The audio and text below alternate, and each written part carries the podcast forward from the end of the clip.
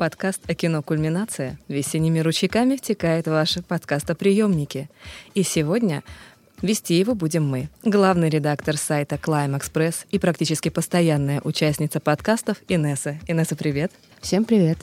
И я, скромный и томный автор рецензий для проекта Climax Лана. Весной всегда хочется перемен, и сегодняшний выпуск будет особенным. Во-первых, как вы поняли, мы опять сместили Андрея с поста ведущего, но не волнуйтесь, в следующих выпусках его мягкий голос обязательно вернется.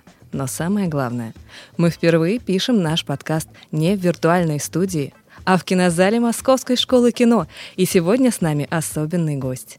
Сценарист, редактор, куратор курсов «Современное кино и практическая кинокритика» в Московской школе кино, соведущий подкаста «Крупным планом» на Кинопоиске Всеволод Коршунов.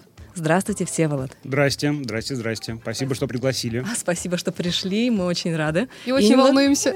Очень волнуемся, да. Главное, зачетки положите э, вот э, на краешек стола, вот, и конспекты, и все. У меня розовенькая. У всех розовенькая. Я забыла. О, да. Разрушили мой с оригинальный образ. потом придете.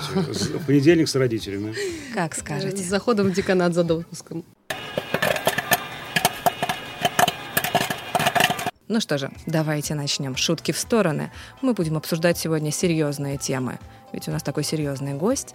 И давайте вы сами начнете рассказ о себе. Вот почему именно такой спектр интересов? Вот когда думаешь о кино, первые ассоциации какие с профессиями режиссер, актер, оператор, ну, монтажер иногда, художник, постановщик и все такое.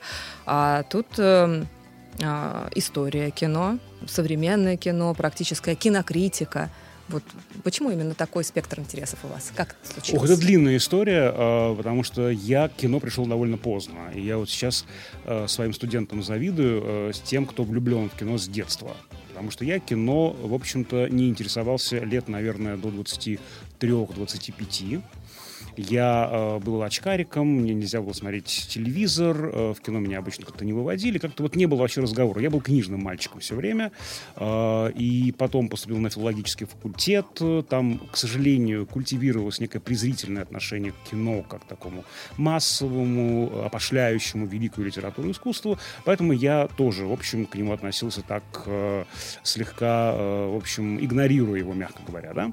А потом э, стал заниматься журналистикой, журналистикой, пошел на телевидение, там, где телевидение, там немножко и кино, и как-то стал осваивать визуальный язык, стало интересно, там бесконечные разговоры про новинки кинематографа, там были все вовлечены в кинематограф, стал заниматься документальным кино, а там, где документальное кино, там уже один шаг до игрового, и, в общем, как-то там, так я оказался в ГИКе, э, стал получать уже второе образование, и, в общем, не думал про теорию э, кино, э, историю кино. Я пошел с, прагмати- с, праг- с прагматическим интересом. Я был сценаристом документальных фильмов. Мне нужно было м- вот то, что я делаю по наитию, структурировать такую базу теоретическую э, для этого получить, ну, чтобы как-то вот э, понимать, что я делаю рационально, да, а не просто вот интуитивно. Мне вот это важно, да, вот как такому Э, рациональному человеку. А, и как-то вот меня уже унесло уже дальше в теорию кинодраматургии, в теорию кино, потом уже и в историю кино. Ну вот как-то вот так все вот уже и закрутилось. То есть у меня довольно длинный и странный, окольный такой маршрут. Вот. Но, наверное, это правильный путь. Видимо, он был нужен э, и дан был для чего-то. Вот, возможно, э, мои аналитические способности э, как раз отточились и на филфаке, и при работе на телевидении, и при работе над сценариями документальных фильмов. Ну, как-то так. Безусловно, богатый багаж просто богатейший. Нам, нам и не снилось на самом да деле, ладно. ну да, без, без ложной скромности. А был какой-то фильм, э, который перевернул ваши отношения к кинематографу? Или вот все так плавненько шло, или вот прям что-то было, как была какая-то картина, которая повлияла? О, вы знаете, это я очень люблю спрашивать об этом режиссеров. Я вот сейчас никак не закончу одну книгу э, интервью с режиссерами, и я им рассказываю историю. Но у меня она, к сожалению, не про кино. Сейчас я, может, вспомню сам эту историю про кино. Обычно рассказываю им историю про себя, как я в классе в седьмом оказался в больнице, довольно долго лежал в больнице, у меня были, были учебники, учебники, учебники. Я э, как-то вот ничего особо не, не ждал, и вдруг я открываю учебник по литературе и читаю текст, который пронзает меня насквозь. Я как будто бы вот спящий до этого проснулся. Это удивительный момент. Это было, причем смешно какой-то текст. Текст, который, в общем-то, большинство ненавидит из нас. Да? Это песня о Соколе или песня «Буревестники», я уже даже не помню. О, что песня да. «Буревестники» Горького. Да? Вдруг она меня как-то вот прямо э, пронзила. И вот э, я как будто бы вот по щелчку да, стал, э, ну, как-то, ну, не знаю, по-другому мир воспринимать. Я понял, что текст — это классно, я хочу этим заниматься. С кино, наверное, вот это интересный момент. Понятно, что кино, хоть я и не очень интересовался, я все равно что-то смотрел по телевизору, на праздники, естественно. Это. Сказать, что прям вот какой-то был один фильм, который перевернул и вот сказал, что это вот мой путь, да, вот озарил мой путь. Нет, такого, наверное, фильма нет. Есть один фильм, который меня всегда э, каждый раз удивляет. Это мой, наверное, самый любимый фильм. Это тоже странный выбор, потому что, ну, можно, ну, то есть, не знаю, было бы, наверное, интереснее, сказать, что мой любимый фильм это что-нибудь из Антониони, или из Бергмана, или из Бесконти. Вот. А мой любимый фильм э, советский, это последний фильм Сергея Михайловича Эйзенштейна «Иван Грозный». Я в каком-то невероятном резонансе с этим фильмом. Я могу его с любой секунды начать смотреть, э, читать сценарий, перечитывать. Я не знаю, что со мной происходит. Меня в детстве поразил, извините, я вас перебью. Он настолько фактурный, но да. тогда я не знала умных слов. Но вот это вот все, мне казалось, это живые, настоящие люди. Вот реально царь, реально грозный, реально вот эти вот бояре. Это просто потрясающе, да, продолжайте. Когда я впервые его увидел, мне казалось, что э, это какое-то воспоминание. И, может быть, действительно в раннем детстве э, уже вытесненное такое воспоминание, конечно же, было о том, что я его видел. То есть, возможно, когда-то я его уже видел. Я как будто бы что-то очень знакомое смотрел, э, вот оказался внутри какого-то знакомого мира. Возможно, связано это еще с тем, что я любил всегда древнерусское искусство, э, любил всякие э, спектакли, оперы, оперы, особенно на вот эту вот средневековую тему, какой-нибудь Борис Годунов, что Пушкина, что Мусоргского. И вот как-то вот почему-то я оказался в родном пространстве. Я помню, э, посмотрел «Груз-200» Балабанова, только что вышедший, и понял, что я не могу лечь спать, мне нужно что-то сделать с собой. Меня просто перепахал фильм. я вот деморализован. И я лечился э, почти до самого утра, пересматривая Ивана Грозного. Потому что он меня как-то вот восстановил. Буквально он меня привел в чувство. Хотя это, ну, это не, не такое прям духоподъемное, доброе кино. Это такое непростое кино с непростой историей. История, в общем, падения в ад фактически, да, потому что Иван Грозный в начале такой ангелоподобный отрок, а в финале почти демон. Вот. Но, тем не менее, там вот что-то в этом фильме есть такое, вот, и э, для меня это даже уже такая загадка, у меня сейчас есть какие-то варианты ответа, но не сказать такие прям психотерапевтического, психоаналитического свойства, не, не стоит об этом говорить, вот, но это правда что-то такое вот, э, ну, невероятное, мощное впечатление, каждый раз новое.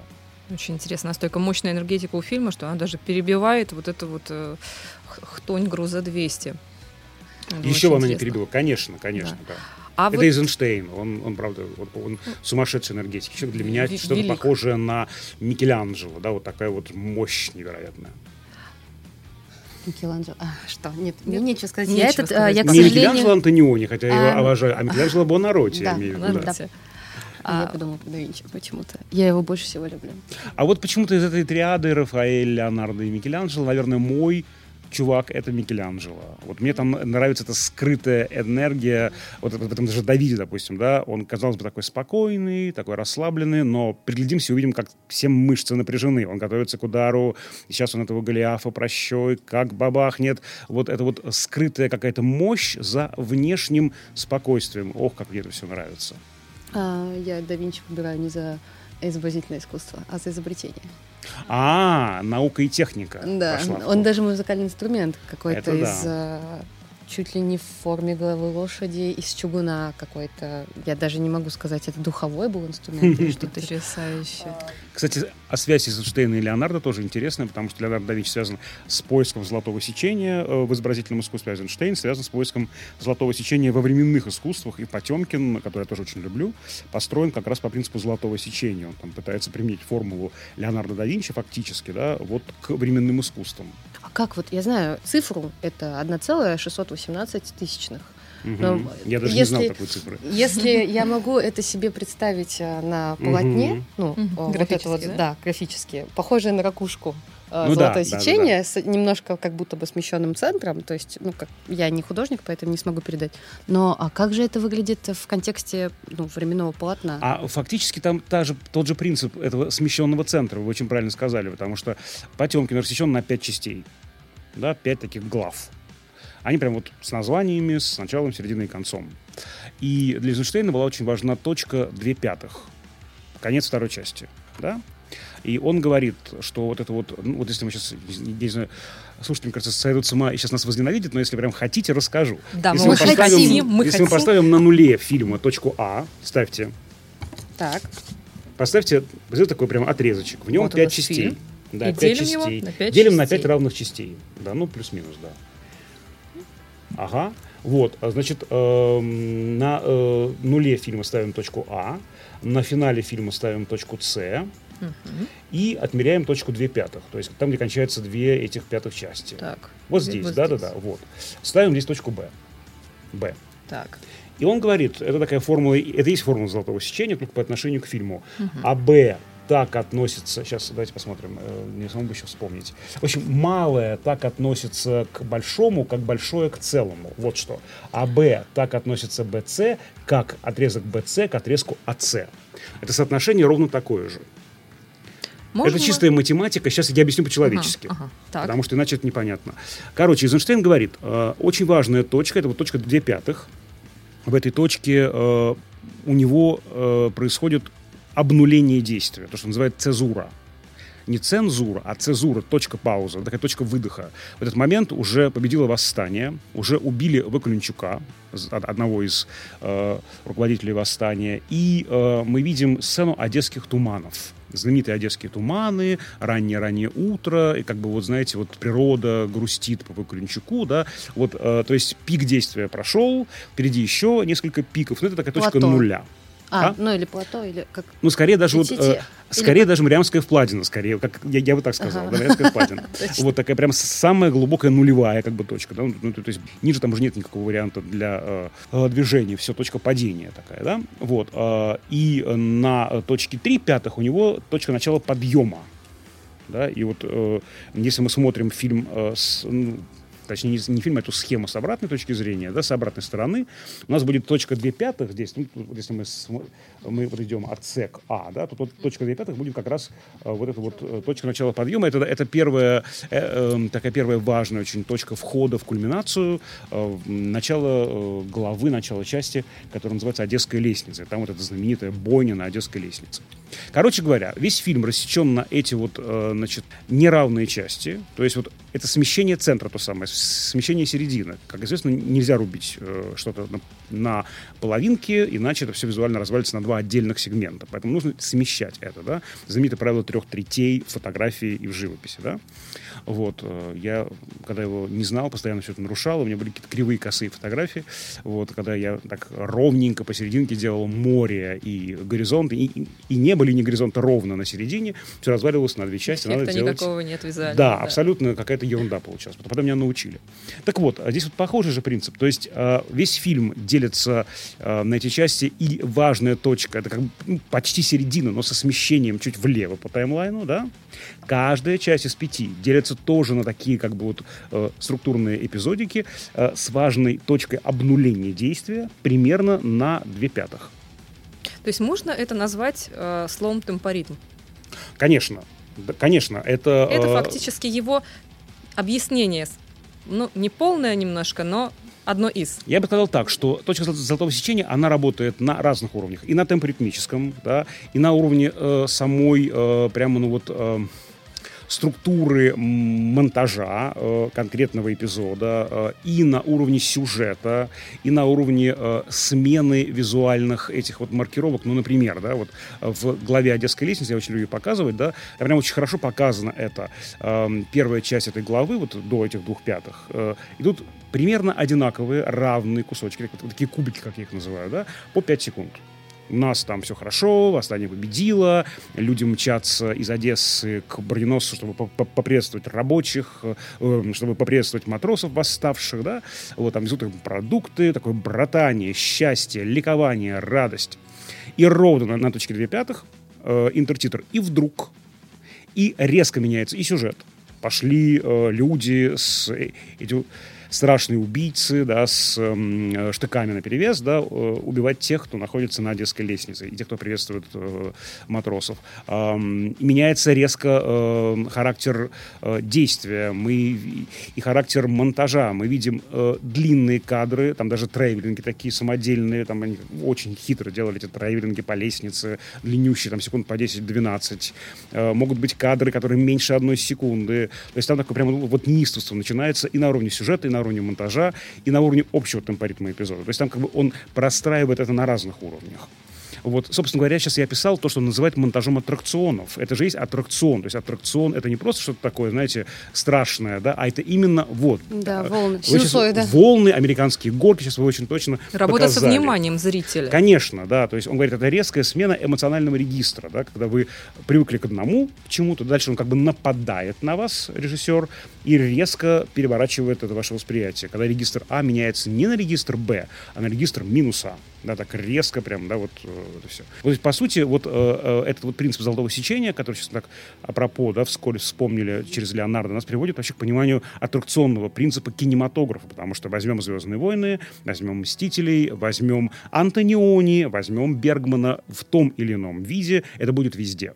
Это и есть как бы плоть и кровь кинематографа. Вот сейчас мы буквально за, вот сейчас... за несколько, да, за несколько минут получили ценнейший мастер-класс, который можно, э, который любому кинематографисту просто облегчит жизнь. Потому что, во-первых, а, про темпоритмы, про золотое сечение, про структуру э, фильмов очень мало рассказывают и мало рассказывают правильно. Потому что для этого очень сложно найти верное объяснение, аналогии, примеры и слова. Поэтому просто это вот бесценные несколько минут были. Спасибо большое большое. Спасибо. Я, спасибо большое. Я захотела пойти учиться, причем куда-нибудь в техническую часть, э, чтобы видеть, как создается все, наверное, не чтобы снимать, а чтобы знать как, чтобы понимать, что я вижу. Потому что когда я смотрю фильм, а уже анализ идет самостоятельно, ну, то есть Фоновом я не могу, да? да, я не могу просто смотреть кино, и, а тут, видимо, еще добавится одна сложность, если отучиться на технических Безусловно. Нужна ли она для анализа вопрос, потому что все-таки э, есть такое мнение, мне оно кажется правильным, что критик, э, аналитик э, кино не обязан знать, как это называется на языке кинематографистов, ну, как кухню, короче говоря.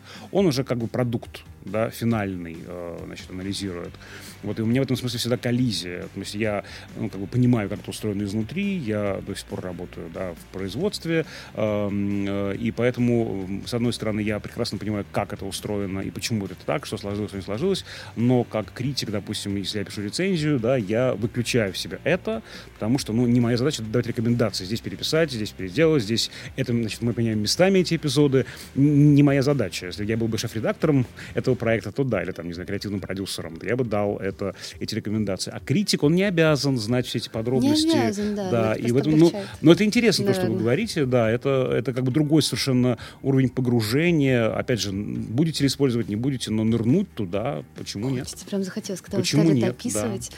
я прям представила себе, вот вы сказали, даже в премонтаже используется вот этот вот а, метод а, золотого сечения, а, и я думаю, сидеть с монтажером по кадрам. культуры. да, как, я как, как, как называется твоя специальность, правильно? Я культуролог. Культуролог, вот. Культуролог, Очень-очень размыто и непонятно. Очень размыто, но обо всем, но культурно. Обо всем, да, но культурно и очень сверху. Это же такой прям вот прямо с птичьего полета такой, мне кажется. Ну, получается, что важный, да, искусствовед, он вникает, например, чем отличаются да, эти специальности. Искусствовед вникает в разные направления довольно глубоко. А культуролог — это и социология, и психология, и вот исторические какие-то моменты, которые влияют на культурный контекст и так далее. Ну, в общем, это я сейчас... Это долго... очень интересно как раз, да, это вот очень близко мне, например.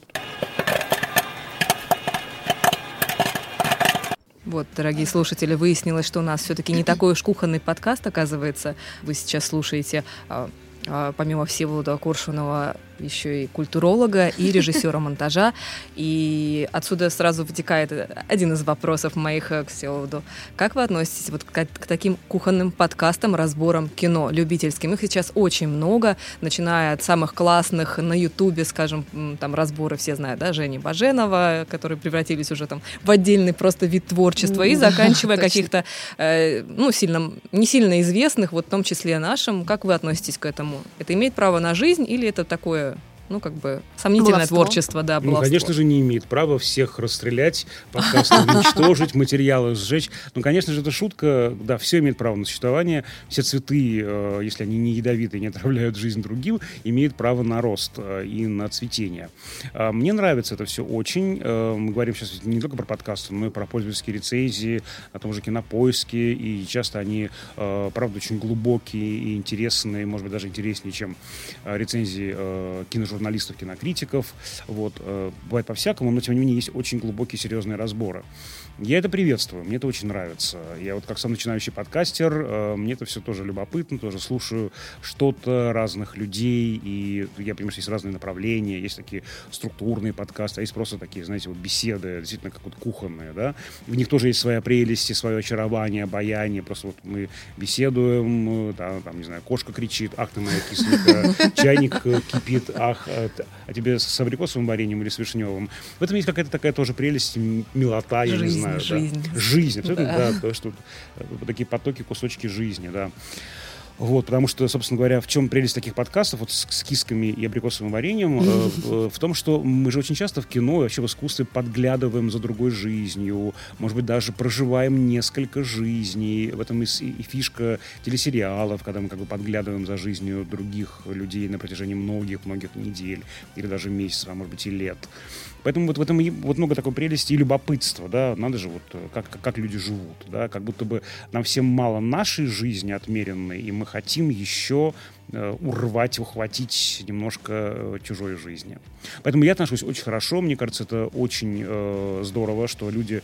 Ну, понимаете, ну, я не понимаю, как можно плохо к этому относиться. Это э, вид деятельности, людям это надо, э, осмысление чего бы то ни было, это всегда интересно. Уровень может быть разным, э, ключ может быть разный, подходы могут быть разные, э, у, как бы оптика, да, ну, да что угодно. Э, это очень, мне кажется, интересно и важно.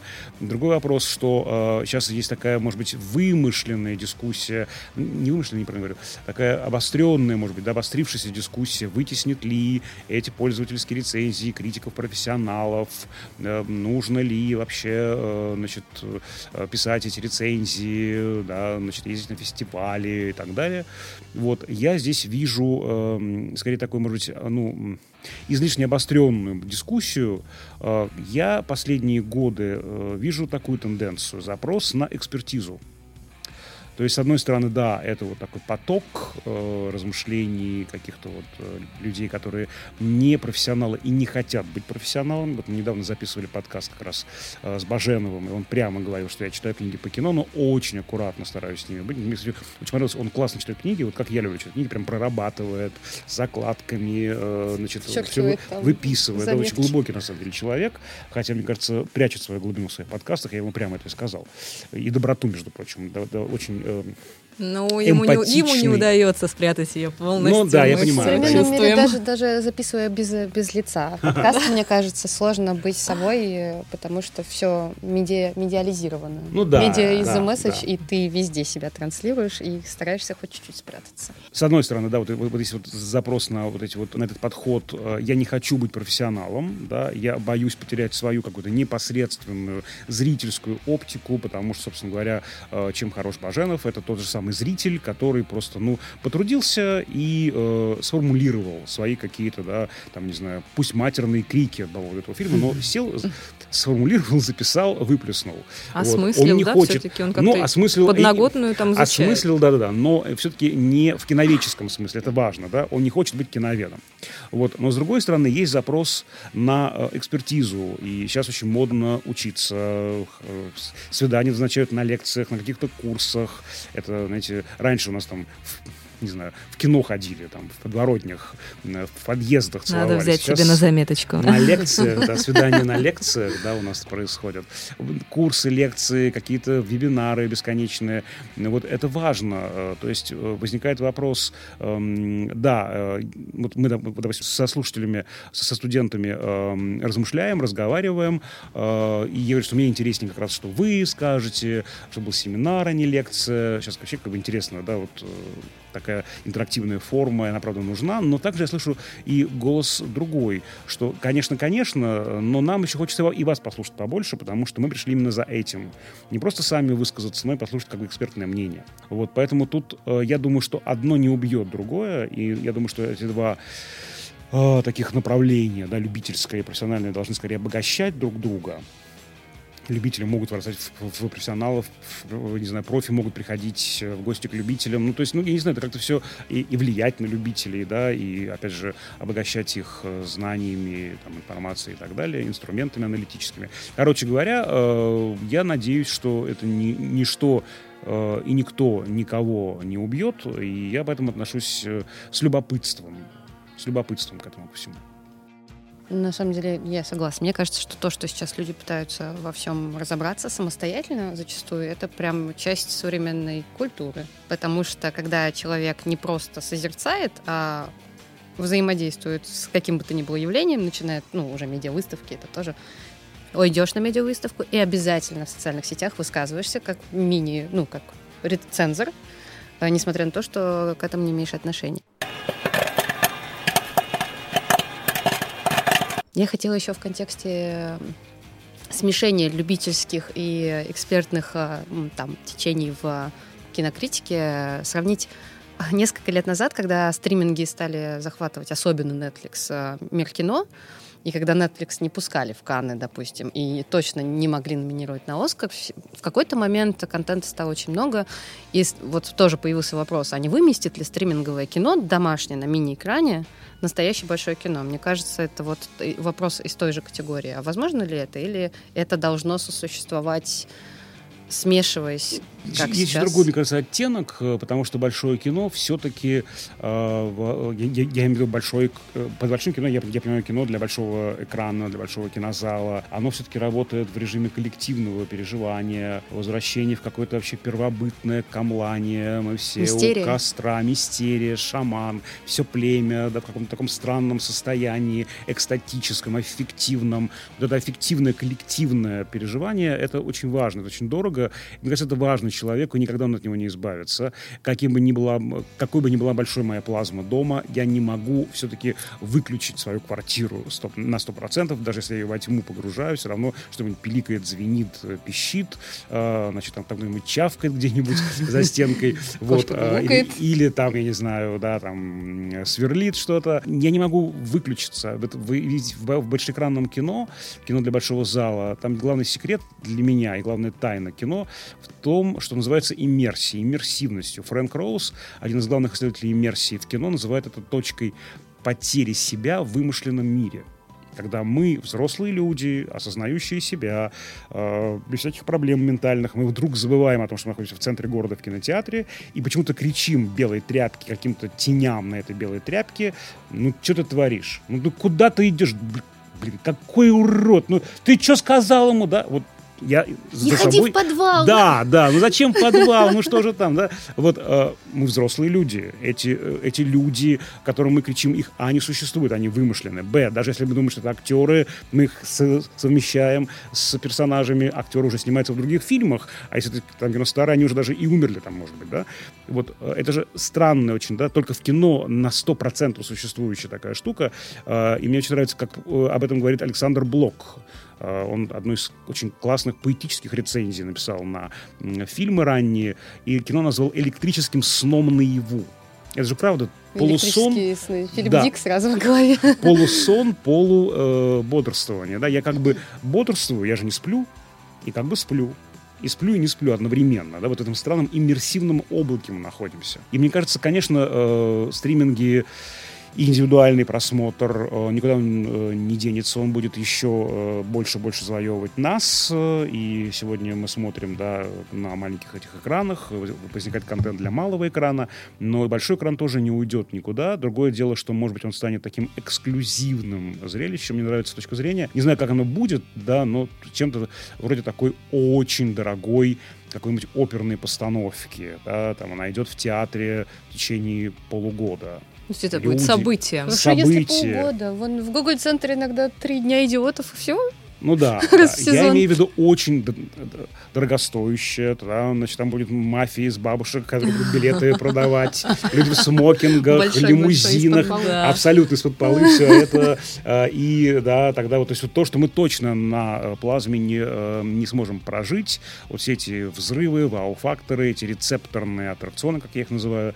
то, что должно насытить глаза, уши, может, уже там другие рецепторы же к времени подключаться. Может быть такая история. То есть для повседневного пользования, конечно, будет вот этот вот, видимо, маленький экран, а для большого, э, то есть, а для вот этого э, камлани и возвращения в вот это аффективное, мистериальное, первобытное, возможно, будет такой вот, э, ну, я не знаю, аналог бродвейских шоу, да, которые идут долго, стоят дорого, туда не попасть, за полгода люди записываются и так далее. Ну, в конце концов, ведь театр тоже не был да? уничтожен кинематографом, хотя да. все это прогнозировали, футурологи всякие говорили, что все-все-все, да, как и фотография, как и э, художники до сих пор пишут красками и руками рисуют. Ну да, телевидение не убило ни кино, ни театр, ни литературу, ни филармонии. Да, да, да. Это тоже говорили, что будет одно сплошное телевидение. Но сейчас наступает новый враг, это тоже из наших обязательных вопросов к вам. Но, наверное, мы почти уже получили на него ответ.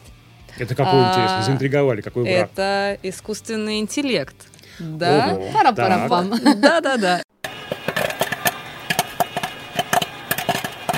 Некоторые мои товарищи из мира кино в том числе, которые занимаются а, там, компьютерной графикой, и то есть тут же еще идет, да, вся эта параллельная компьютерная тема, в которой я не очень разбираюсь, но говорят, вот он очень обучается хорошо, и он скоро начнет вам продвигать именно тот контент, который вам как бы уже нравится, и будет предугадывать ваши вкусы. Ну, в таком случае, зачем нам нужны кинокритики, все эти рецензии, если мы включаем там тот же стример какой-то, да, Netflix, еще что-то, и вот вам 90-99% совпадения, и начинается вот эта вот кормежка. Или ну, хотите что-нибудь пожестче, ну вот, скорее всего, вам подойдет вот это. Вот помягче, поплакать хотите вот это. Вот это как-то скажется на будущем кинокритике? Хороший вопрос, действительно. А, но мне кажется, нужно тогда, получается, различать кинокритику и кинокритику. Да? Есть кинокритика, которая рекомендательная. Да? Вот эти маленькие крохотные рецензии там, на четыре абзаца, которые фактически ориентируют да, зрителя. Такая рецензия «Навигатор». Критик как навигатор, который говорит, сюда иди, сюда не ходи. Да? Вот здесь вот есть вот такие-то плюсы, такие-то минусы. Я не в этом вижу главную задачу критики. Ведь, собственно, само слово «критике» древнегреческое, оно означает не э, критиковать, не ругать, не рекомендовать, а разбирать. Для меня самое главное в критике — это разбор. И э, я, как правило, стараюсь писать тексты э, уже после выхода и ухода фильма с экранов, э, большие тексты осмыслять э, эти произведения, когда уже не нужно бояться спойлеров, когда все, кто хотел, уже давно посмотрели. И мы разбираем, мы разбираемся в этом произведении. Мне кажется, вот это самое главное в критике. А вот эта рекомендательная функция, ну, собственно, да, ну, она э, действительно сегодня... Э, не то, что меня смущает, но, скажем так, э, мне обидно, что критик э, интеллектуал, э, в общем, сводится, его работа сводится до вот такого рекомендательного сервиса, да, иди, не иди. И мне обидно, что зритель приучен уже к этому, и он ждет, да, красный свет или зеленый свет. У меня рецензия сложная, у меня отношение к тексту, ну, к тексту, я имею в виду, по текстам и фильм, и симфонию, и, и дворец как архитектурное произведение, все текст, да, такой метатекст. У меня к произведению сложное э, отношение. В чем-то плюс, в чем-то минус. Я вижу все равно автоматически, где-нибудь на кинопоиске, она у меня там окрашивается зеленым или красным. У меня она и не красная, и не зеленая, она скорее желтая, да. Вот, то есть там есть и то, и другое. Вот. Э, это вот упрощение мне не нравится. И, может быть, даже и хорошо, что оно будет вытеснено алгоритмами. Да? Мне кажется, критик и, ну, как бы и, и придуман изначально э, для другого, существует изначально для другого все-таки. Это просто последнее время он стал таким немножко ну, обидным приложением к маркетинговой кампании фильма. Мне это не очень симпатично. Я как раз э, за э, то, что это пусть делают роботы, алгоритмы, кто-то еще, искусственный интеллект, а мы бы занялись своей основной работой, анализом, разбором, погружением в какой-то контекст, поиском ключа к э, какому-то произведению. Мне кажется, это самое главное в критике. Вот, и на первой же лекции я всех разочаровываю своих студентов, говорят, что критик — это не тот, кто ругает, а тот, кто разбирает и разбирается. Они такие, что, мы не будем ругать? А я не люблю оценочную критику. Я говорю, это, пожалуйста, знаете, это вот уже разбор э, школьных сочинений, да, не удалось автору... проще. На самом деле, ругать, не знаю, мне всегда сложно ругать, даже плохой фильм. Я очень редко ругаю, я обычно пытаюсь докопаться что же там было хорошего вообще, потому что сейчас все поругают этот фильм, это и так понятно но там же есть что-то. Это вот как какое-то. Есть книга «99 франков». Вообще, ну, мимо меня пошла абсолютно такая, ни, как, ни о чем. Может, да, для своего времени и была, как бойцовский клуб, там, типа, то только про маркетинг или еще что-то. Но там был потрясающий эпиграф, который мне прям очень запомнился, о том, что полезные измышления, ну, недословно повторяю, полезные измышления можно извлечь как и в рекламе куска мыла, так и в мыслях Паскаля. Просто цитата, ну, я вольную цитату назвала. То есть, если ты хочешь найти что-то где-то, неважно, даже если там этого нет, твой мозг сделает работу, докопается и выцепит какой-то невероятный контекст даже из плохого кино. А так ли это важно, если это там? Потому что мне очень нравится такой подход герменевтический к анализу и вообще к э, чтению любого произведения, к чтению, опять же, к чтению, просмотру, к слушанию, это неважно, да, чтение в самом широком смысле. Это же встреча двух полей. Поля даже не автора, а самого произведения с кучей контекстов, а фильм такой очень сложный, коллективный, произведение, где много разных еще игроков, не только один режиссер или продюсер, да, управляет этим процессом. То есть там можно еще много разных полей туда, да. Не можно, а они точно туда интегрируются. Короче, встреча поля произведения и моего конкретного личного поля. И только от, при взаимодействии э, с этим и возникает э, э, прочтение. Mm-hmm. Это же такой прямо, ну, коммуникативный процесс. В каком-то смысле э, возникает дискуссия, существует ли объективная Анна Каренина Толстого или Иван Грозный У своя Анна Каренина. Да, и причем она э, может быть в каждом еще возрасте. Сегодня одна, завтра другая. И э, без реципиента э, Анна Каренина это просто набор черных знаков на белой бумаге. А Бронис Потемкин набор непонятных теней на белой тряпке, ну, фактически. То есть, вот э... поэтому здесь так, не так и важно, что на самом деле хотел сказать автор. Я тоже борюсь с этим таким каким-то уже сочиненческим таким школьным подходом, что хотел сказать автор, и мы обычно ограничиваем анализ произведения э, вот этой деконструкцией э, замысла автора. Так ли это важно вообще? Вот важно, что я здесь вижу. Другой просто здесь, здесь нет, тоже нужно, конечно же, э, контролировать себя и не, в общем, все отпустить, да, э, значит, без витрил, всяких без руля и просто вчитывать сумасшедшим образом во все, э, что хочешь. Это, это, это другая крайность. Тоже нужно этого избегать.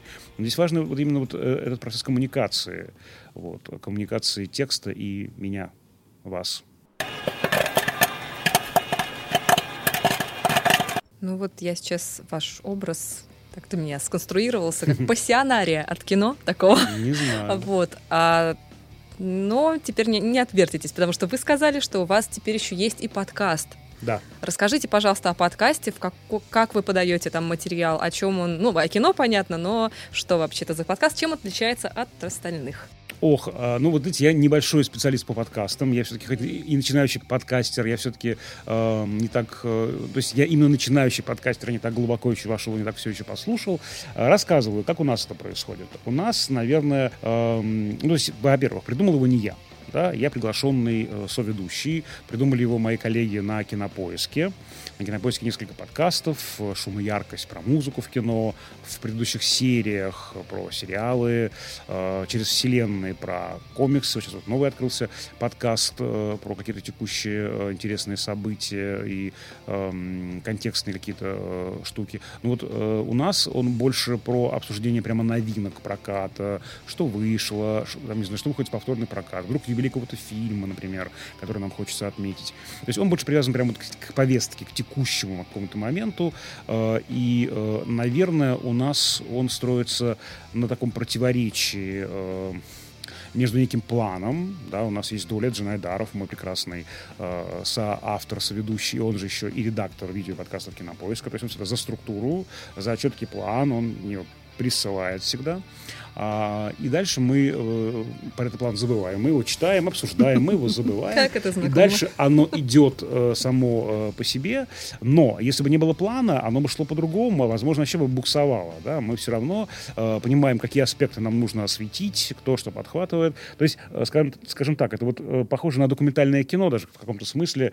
Э, я знаю, что мой сценарий или мой сценарный план на 99% будет изменен, э, в, ход, в ходе с, съемки, но я все равно его пишу, э, потому что без него съемка не получится. Вот то же самое здесь. План необходим только для того, чтобы мы могли, опять же, импровизировать и, и от него отклоняться. Вот. Эм, наверное, вот на этом, но еще, наверное, у нас интересная, может быть, такая не столько мировоззренческая, э, конфликтная такая структура, а может быть, э, больше возрастная. Вот мы, я в ярости от того, что мы с Дулетом мировоззренчески очень, э, ну, как бы близки. Было бы классно, если он был красный, я белый, он, там, не знаю, Конфликта левый, не хватает, я, да? да, значит, правый, абьюзер, или там, значит, за, там, на стороне тех, кого называют жертвами. Нет, мы более-менее как-то одинаково на мир смотрим, как мне кажется. Но у нас есть все-таки поколенческая разница, у нас там больше 10 лет разницы, и это сказывается. У нас разные вкусы, мы по-разному э, пришли к кино. Он прям такой фанат с детства и очень любит все эти вот приключенческие, развлекательные картины. А я больше, наоборот, э, вышел из такой институтской программы авторского кино. Мне как-то вот так тогда она меня больше как-то вот э, вдохновила, и мне больше нравятся такие сложные какие-то произведения. Не то, что я прям обесцениваю там авторское кино и блокбастеры. Мы сейчас с упоением обсудили Ганзилу против Конга. И, в общем, э, я могу удовольствие от таких фильмов тоже получать, разумеется. Вот. Эм, но э, у нас есть некая такая тоже эм, конфликтность, некое напряжение. Мы, по крайней мере, сейчас уже даже искусственно ее не создаем. А был даже период, когда я там пытался даже ну, специально на зло дуэлету что-нибудь говорить такое, э, вот чтобы он завелся. И это было неорганично лично для меня, потому что ну, это точно не моя позиция. Я не могу даже ее до конца защитить. Видно, что это искусственно, э, ну, такая придуманная да, конфликтность. Поэтому мы сейчас этим не занимаемся, но мы скорее ищем вот э, каких-то, может быть, э, нюансах, в обертонах, какие-то вот э, разности, да, впечатлений, ощущений, и на этом строим разговор. Ну, как-то вот так. Поэтому... Ну, у вас там более такая, больше ламповая такая атмосфера, да, неофициально, прям вот э, дикторская подача, а да, такой да, вот да. Э, при, при, приятный мягкий разговор.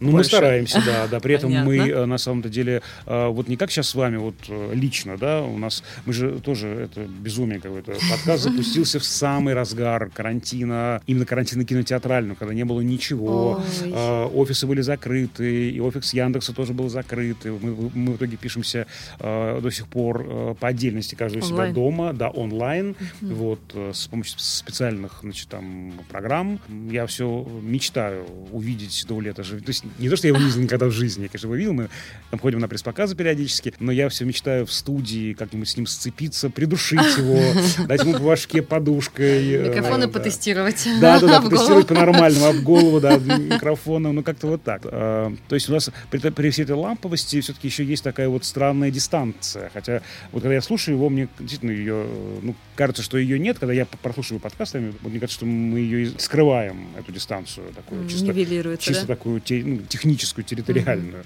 Mm-hmm. Вот, э, да.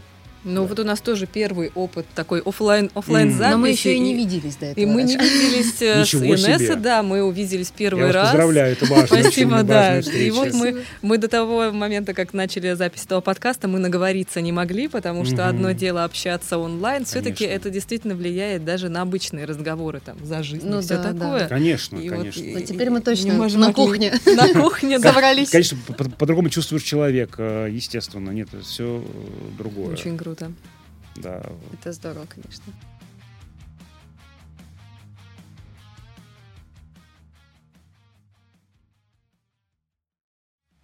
На этом мы завершаем первый эпизод 32 выпуска подкаста «Кульминация».